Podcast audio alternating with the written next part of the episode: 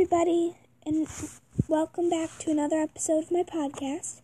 Today, I'm going to be talking about the things that make you go, Why do you even do that?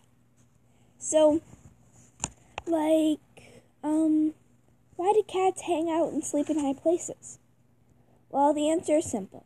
Just about anything up high gives them a great view from which they can keep an eye on their property. It's safe and secure, and they can keep a lookout for prey. In this in this instance, if your cat's an indoor cat, then they can um, round up store bought prey, so they can look out for that, like you feeding them their favorite food. Um, and why does a cat hiss and spit when attacked or threatened? Maybe you're. Actually, the truth is even funnier. Believe it or not, they are imitating snakes. The sound of a cat's hiss is almost the same sound a snake makes, and a snake is one of the most feared animals there is. Hissing is prey common in the land of animals. When your kitty hisses, she opens her mouth halfway, draws her upper lip, and wrinkles her face. As she does, hold on a sec.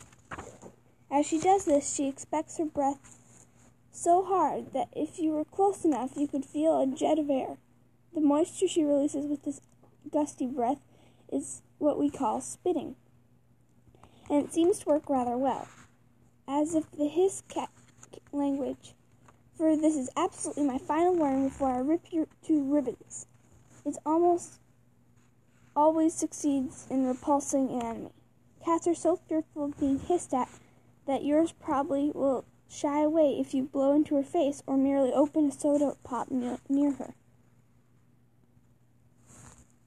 Um, so I think that's about it. I, all I have for today.